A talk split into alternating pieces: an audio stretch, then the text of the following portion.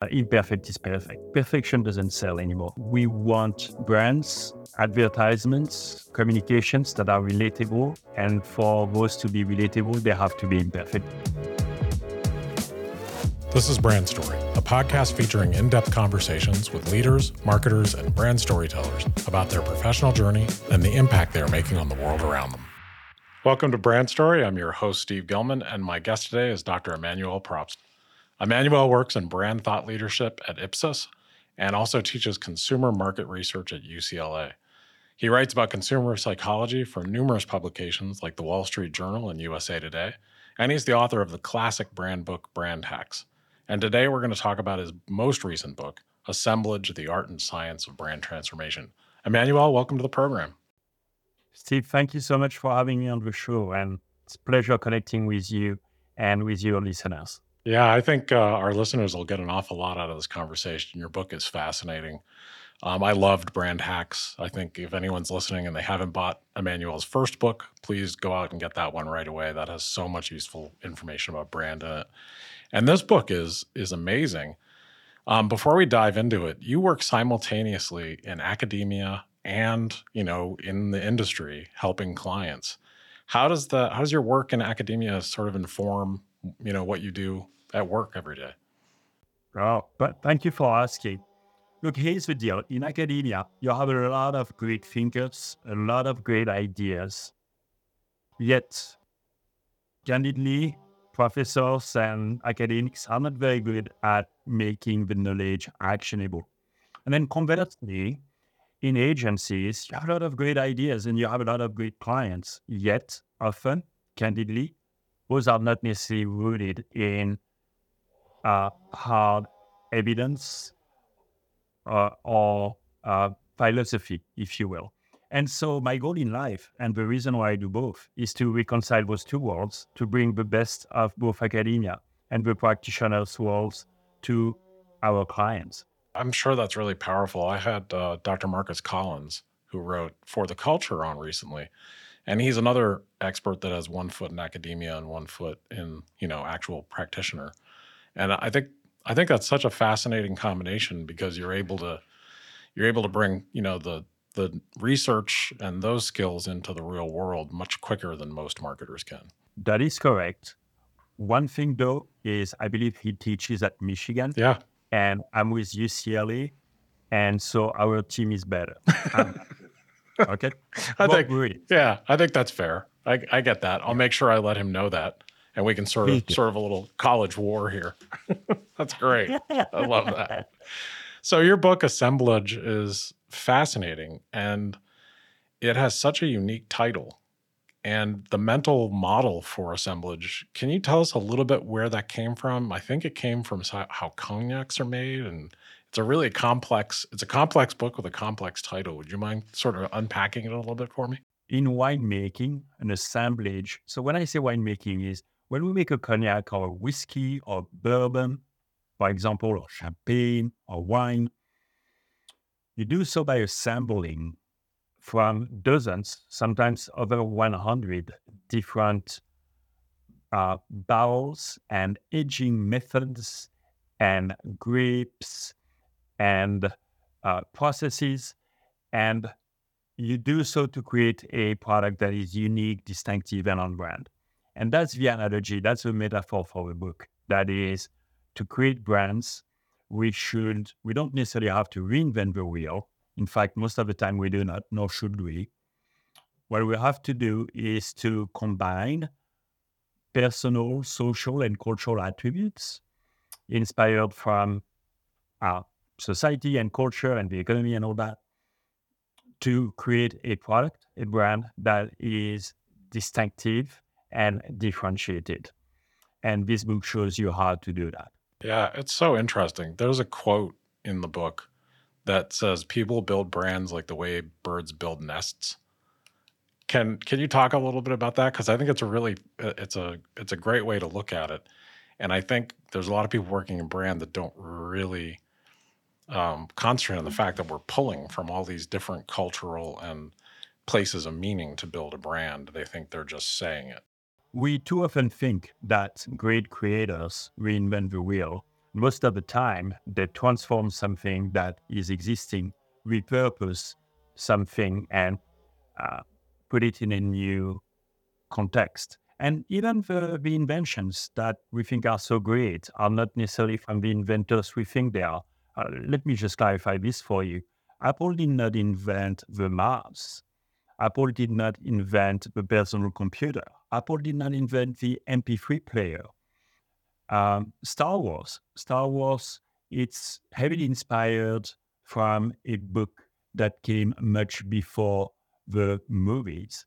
And then in music is the same thing. Um, if you look at electronics dance music, is by definition samples from different musics, different uh, artists, if you will. And the same thing applies in cooking. If you think of the likes of Gordon Ramsay and Jamie Oliver and Alain Ducasse and whatever uh, chefs, uh, uh, Thomas Keller, French Laundry, and so on and so forth, it's inspired from techniques and from ingredients and um, from what they learn from their mentors and from other people. So that's all to say that that's how we build a brand. You uh, don't start from scratch. You hardly ever start from scratch.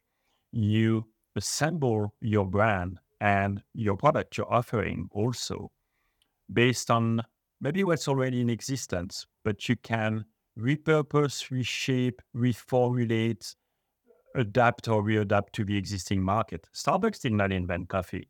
Starbucks did not even even invent the concept of coffee on the go, so to speak. What Starbucks did is Howard Schultz imported a concept from Italy, and Starbucks uh, Schultz created a place that's a third place that is neither the office nor your home, where you can indulge in a experience and or meet people. So he hasn't invented the concept of the social club, nor has he invented coffee whatsoever. It's a combination of culture and uh, repurposing, if you will. Yeah, that's really interesting because when you think about any type of art, any type of uh, music, and and you know brands, everything starts somewhere, and it starts with culture, and it starts with human beings. So you're really pulling together all these disparate ideas and and things that we give meaning to, and maybe expanding on them, or maybe improving upon them. So with with your model with assemblage there's like three dimensions to it and the book is just fascinating. So like anyone that wants to learn more really about how built brands are truly built please get this book because it's fascinating. But there's three dimensions that you go through of the assemblage method. Can you kind of unpack that for me a little bit? Absolutely. The book is structured in three portions me my world then the world. So the assemblage method to create these transformative brands is the personal, the social, and cultural. Me is the personal identity project. And what this means is who am I, meaning the individual, the consumer? Who am I and who do I want to become? And so the brand is not the hero. The brand is in a supporting role. The brand in and of itself uh, is not the center of attention. The brand is here to take its consumers, again, from who they are to who they want to become. And then there's the social aspect. So, my world. And the social aspect is my community, my family, my friends, what I can touch, the people I can relate to around me, if you will. And then the world is the macro context, is the world at large.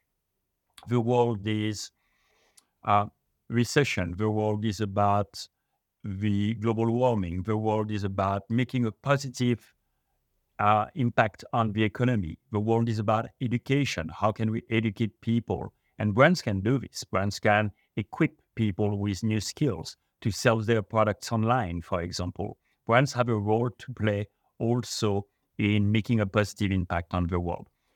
And so this method and this book is positive and optimistic and shows readers, meaning marketers, brand strategists, advertisers, brands, how to create successful, sustainable, transformative brands and do so while making a positive impact on people in the world around them. That's what I love about your book is that it really is a positive how to and how to wrap your mind and your your arms around how brands are very alive and always changing and not just a set construct that you tell people what they are. So I love what you said about the personal, about that it's the hero of the story is not the brand. You know, uh, it fascinates me, and you should probably run into it too, how many brands I run into that still think they're the hero of the story. Yeah. And still, what you said about brands being constantly changing, that is so important too. That is a great shift. Even seven years ago, you could establish your brand as a marketing professional. You would be mostly in control of what the brand stood for, and you could establish the brand in its foundations. And today, number one, the brand narrative is dynamic, whereby you interact with your audience and the brand is what they say it is. And number two is um, this co creation process, whereby sooner rather than later, you will want to get the audience involved in terms of articulating the expression of the brand. Yeah, and it's almost like in today's world, there really is no choice. And when brands are stubborn about that, I think they lose because if you don't let your audience in and it isn't a conversation, if you're not trying to grow along with your audience's perceptions and how the world changes, they'll do it for you. They get to decide who you are as a brand, not you. 100%. Absolutely. You know, marketers sometimes think their brands are fixed because I think it's easier to work that way. But you use a really famous movie as an example of how much a brand changes over time. You talk about the James Bond franchise. You talk about the James Bond series and how much that's changed. Can you talk to me a little bit about that? Because I really think it helps um, illustrate this concept. Yeah, the James Bond franchise exemplifies the concept of the assemblage. That is, the big idea for James Bond hasn't changed. Uh, so James Bond's been around now for what 36, 37 movies, I believe. And at its core, James Bond is a British spy, and he is going to defy evil and triumph at the end. And from a tactical standpoint, he's going to use plenty of gadgets. And from a more strategic standpoint, if you will, he's going to get involved in uh, um, macro geopolitical type of debates, right? Now, what has changed a lot over the years, what is evolving, is the execution. And what I mean by this is his bust was a male for the longest time, and now it's a female, Judi Dench. Uh, the secretary, Miss Moneypenny, was for the longest time that proper British lady, forgive my choice of words, and it's now a black woman. Uh, Q, Q is the one who provides the gadgets. Here again, Q was this very traditional British gentleman. You can see him like almost into hunting geese on weekends with the tweed and the elbow patches, so to speak. And Q is now not only much younger, but openly openly gay. And uh, James Bond no longer fights the KGB because the KGB is arguably not as uh, relevant, or at least not in its uh, original articulation as it, was at the time. James Bond now fights more of an arching, overarching power, sorry, m- more of a digital uh, overlord, if you will. So, so the components of the story remain the same, and the big idea for the brand hasn't changed. However, the expression for the brand has evolved nicely over time to make the brand just as relevant, if not more relevant now than it was before. Yeah, and I think that it's such a great example because one, it's story. And I think brands offer, or at least marketers forget that brand is story and that, you know, it's a living, morphing thing that the audience participates in by identifying with, by changing with their perceptions. And you know, if you if as a brand you don't evolve and change with the times, you're, you're I mean, bad things happen when brands try to stubbornly stay who they are. Very much so. I mean, I can't help thinking of Blockbuster, right?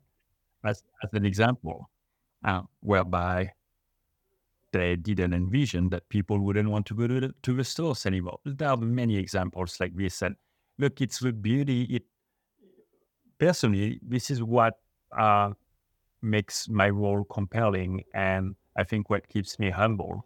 How brands can go through ups and downs and must always, always, always fight for relevance. Think of Barbie. I mean, Barbie was really hard 30, 40 years ago. And then Mattel had to make a lot of tough decisions because the doll was not relatable anymore for so many reasons. The brand was no longer culturally relevant. Now, all of a sudden, Mattel, as creator of culture, if you will, uh, through the Barbie movie, the, the, brand is relevant not only in terms of the, the toy, but in terms of literally a cultural phenomenon at this stage. It all has to do with knowing the audience and knowing that the world has changed and speaking to the concerns, hopes, and dreams what people are going through today, not 20 years ago.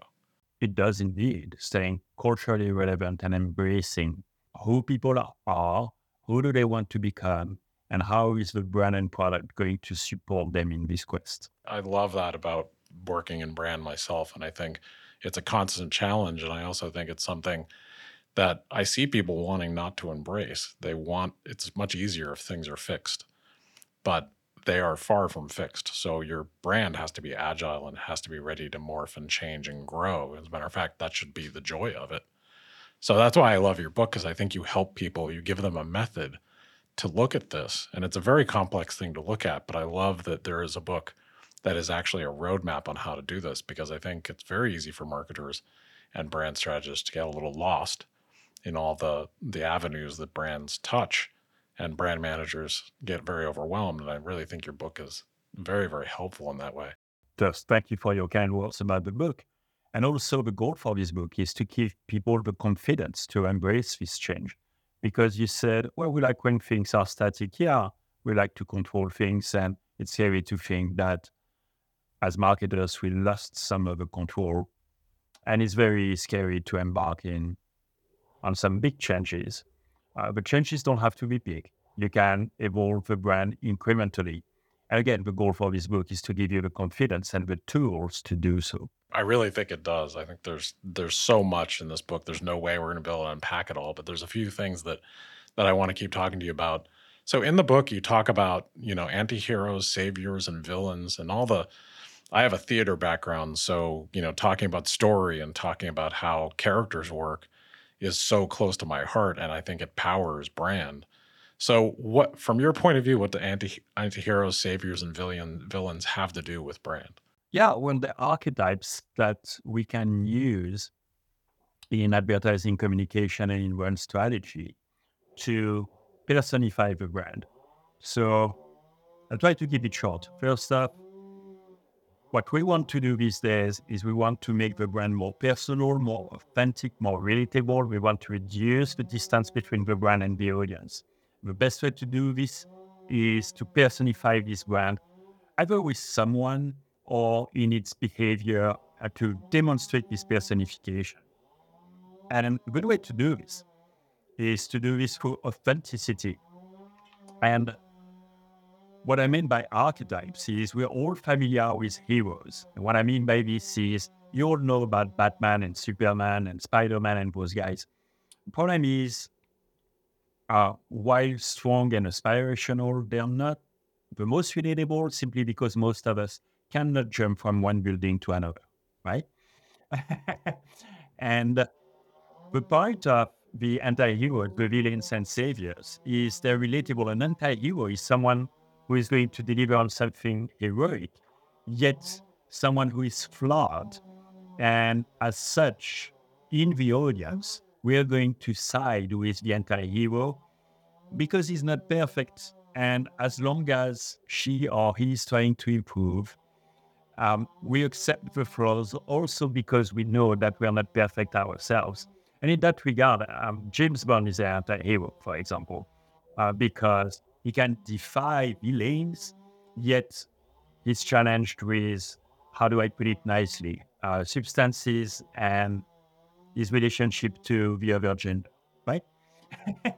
Uh, and villains are also very relatable because they're sympathetic in their own sense. And if you think about villains in Austin Powers, for example, they're uh, really relatable. And that's how you see General Motors used uh, Austin Powers inspired villain in an ad for the Super Bowl.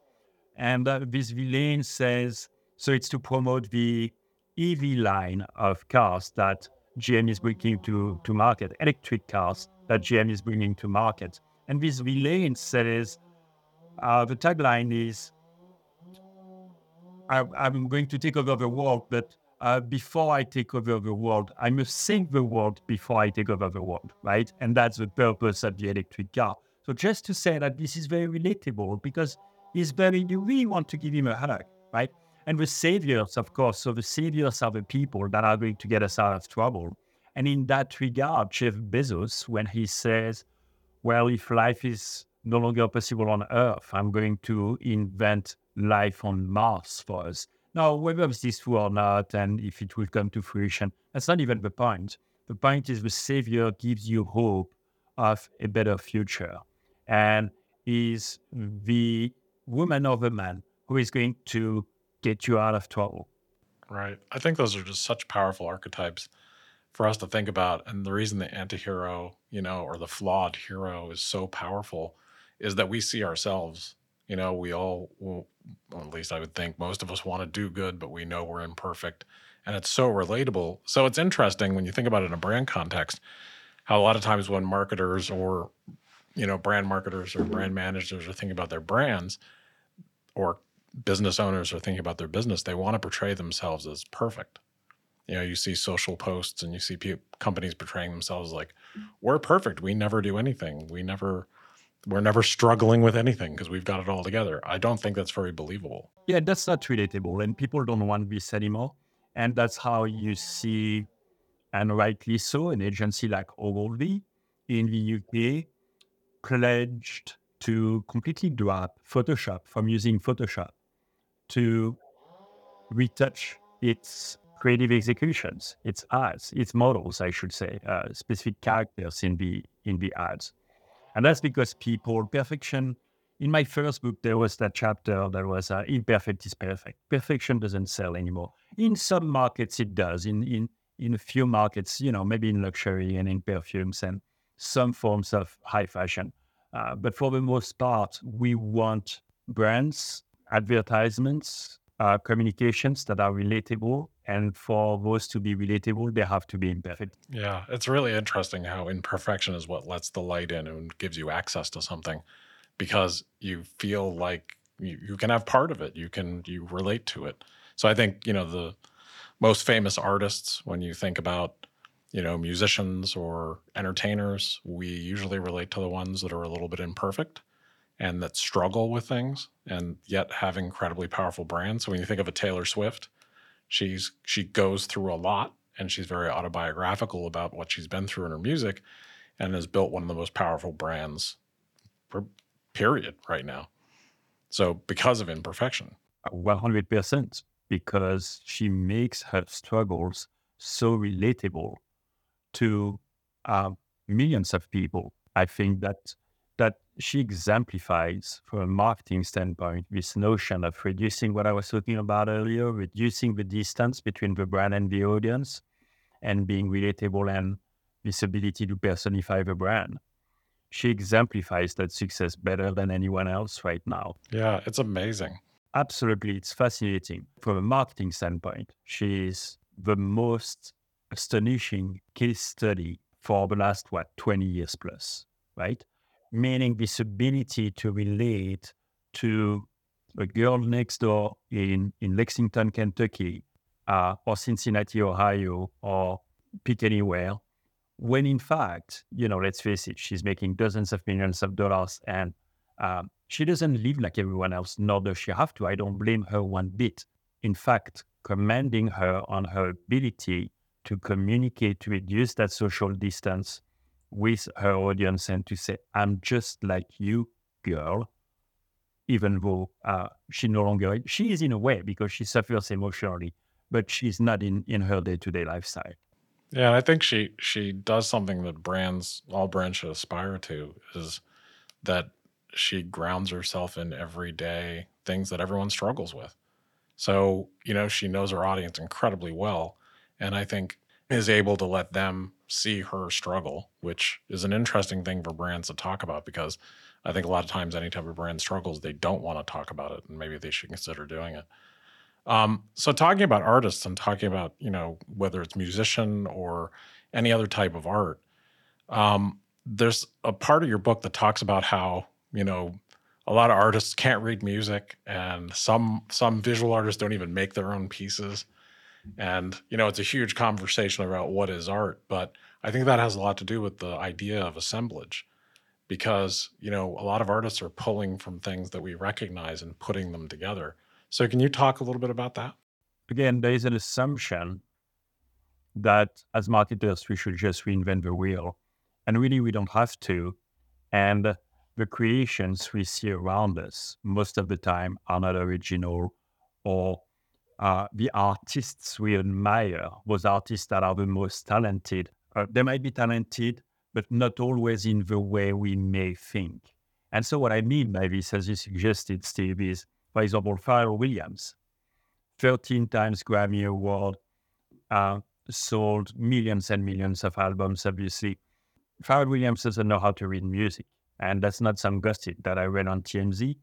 He got deposed by the Marvin Gaye estate.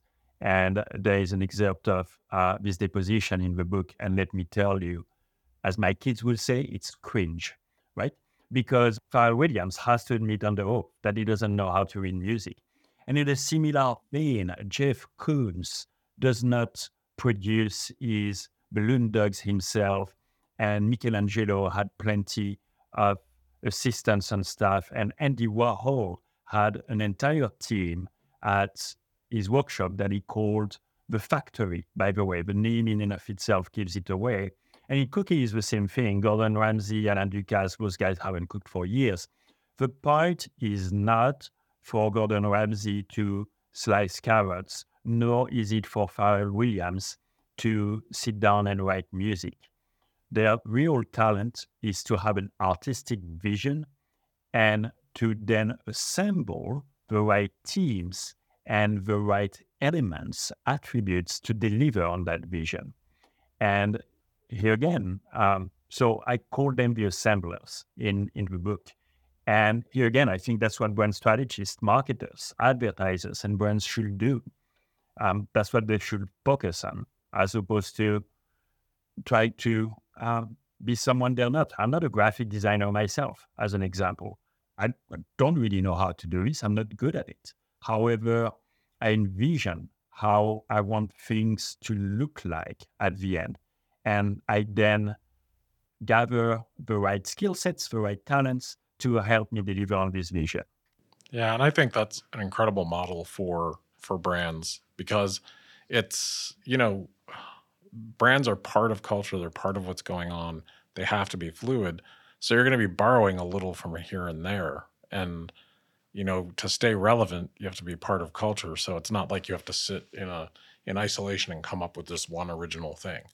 It's going to have reference points from all sorts of other places and it's going to be a collaboration of everyone that builds the brand. It's very seldom one person.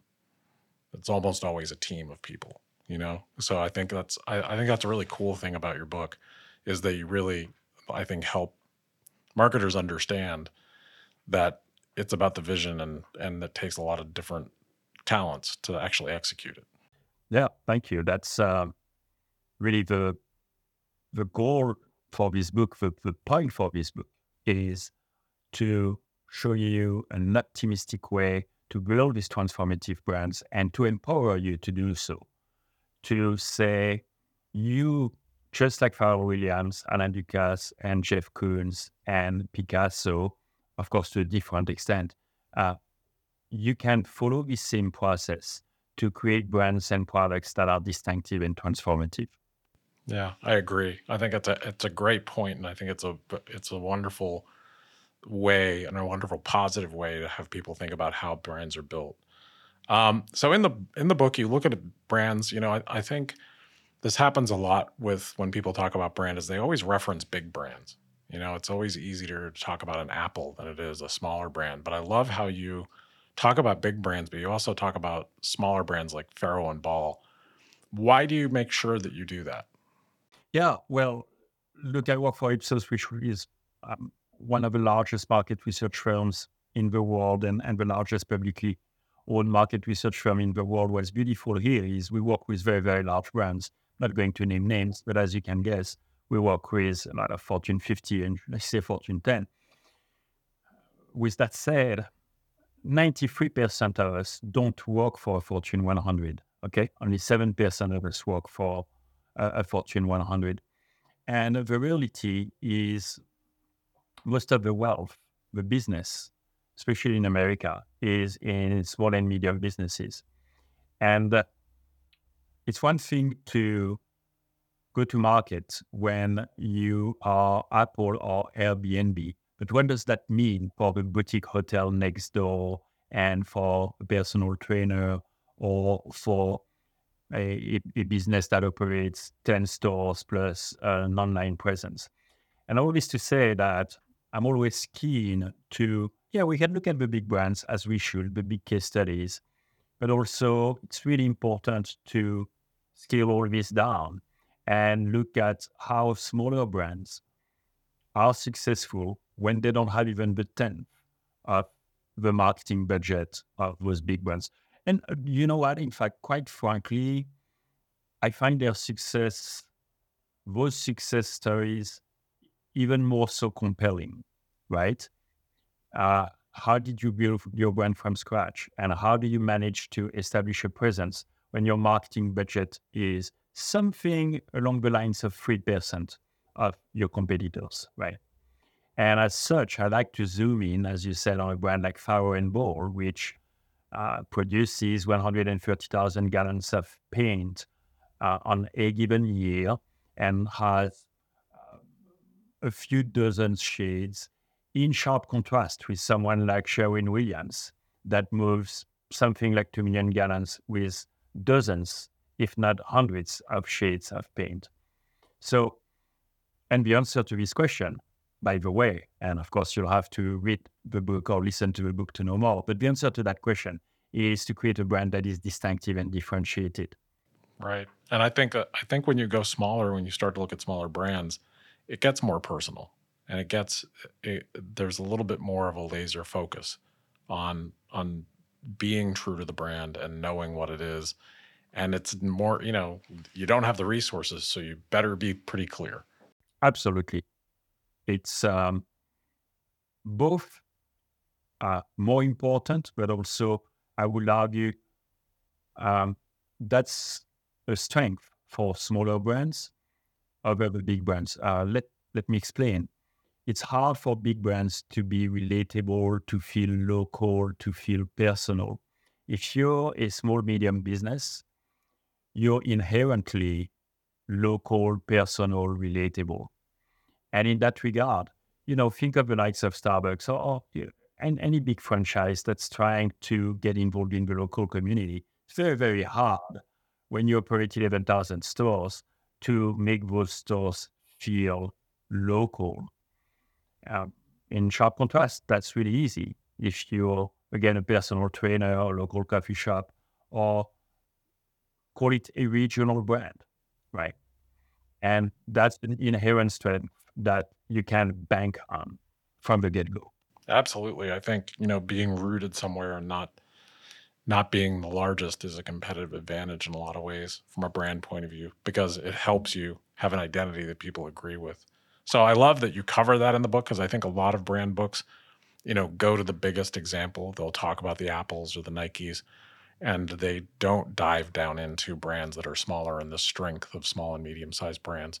So I think that's something that people would get a lot out of in your book because I, I love how you you dive into that and really examine the advantages and disadvantages and how marketers of any size can use this framework to be more successful. So, uh, how, from your point of view, you know, what inspired you? What what drove you to put this book together right now? What because this book is, I mean, it is deep. There is so much in here, so it must have been an incredible amount of work.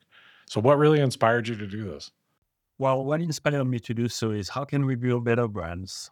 And looking around me, I see, frankly, too many brands and so many products. It's so overwhelming. And how can we create brands that are more meaningful to people?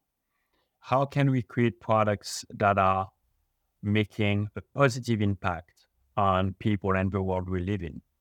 And so my message is there's a way to do marketing to make a profit while making a positive impact on people and the world around them. So I wanted to do this book to also shift this role of the marketers are the bad guys and they try to sell you more crap and let's completely shift from this. This is no longer Madison Avenue and Don Draper. Those years are long gone. Um, in fact, on a side note, with WPP collapsing the Young and Rubicam and J. Walter Thompson brands, you know, what is left of Madison Avenue anyway? Oh, by the way, there isn't even one agency left on Madison Avenue. So uh, those days are gone. Uh, marketers now have the opportunity to make that positive impact on people. We have the opportunity to do so in a conscious way for the planet. And we don't do this at the expense of profit. We can still make profit and make more profits.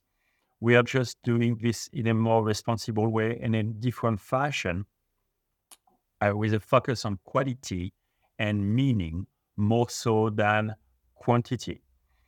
And this is why I wanted to write the book to show this optimistic outlook on marketing and brands and to arm people with the tools they need to empower people to create those transformative brands. Yeah, and I think you've done an excellent job. I mean, I think the book is fascinating. It's really deep. It's a great book to reference, but it's also a great book to just sit and read if you're a marketer or if you're just a small business owner and you're trying to figure some of this stuff out. It's very inspiring. And I do think, like, you know, marketing in general over the years has gotten a bad name. Everyone thinks, oh, marketers, all you do is try to sell people stuff. And that's what I love about your book is, you know, brands are not just in existence to sell stuff to people. A lot of brands have a lot more to aspire to than that. And the more I think that brands are committed to more than just selling their products, that there's more meaning in what they do. You have happier employees, you have better customers, and you fit somewhere. You can't be all things to all people. So deciding what you care about and really caring about it is really strong brand move. 100%. And as such, I'm really optimistic for the days ahead for marketing as a discipline and brands as entities. Yeah, I can tell. And it's really infectious. You know, you talk in your book about the new era of brand relevance. And I think that's really exciting. I think you're very thoughtful about brands and you're very thoughtful about getting away from just the old school type of branding and and where it's moving now. Your books are amazing. So, you know, I got I I got brand hacks when it first came out and started following you and really enjoyed that book. There's so much value in that book, and then uh, assemblage is incredible. So I'm I'm looking forward to whatever you do next. And if anyone listening hasn't read uh, one of Emmanuel's books, please go pick it up. We'll put some links you know, on your landing page that we put together for this episode because these are really good books. And what I think is great about both of them is they're not books that just encourage you to go out and sell at all costs. They're very human and they're very motivating and they're very positive. So thank you for adding that into the marketing world. I think it's a big deal. Thank you, Stephen. If I can add, I have two good news for our listeners. One is the book is also available on Audible, so you can listen to the book if your learning style is more towards listening rather than reading. And the second good news is I'm not the one reading the book, so you won't even have to try to decipher the accent. You can just focus on the book. That's great. I, I've really enjoyed talking to you today. It's uh, it's been fascinating, and thank you so much for, for what you contribute to the marketing brand world through your through your books. Yeah, thank you, Steve. Thank you for your kind words. Really appreciate you having me on the show, and really appreciate connecting with your community today. Thank you, guys. Want to hear more inspiring stories? Subscribe on your preferred podcast app so you don't miss an episode. And if you like what we're doing, please rate, review, and share. It's the best way to support us. Thank you for listening to Brand Story.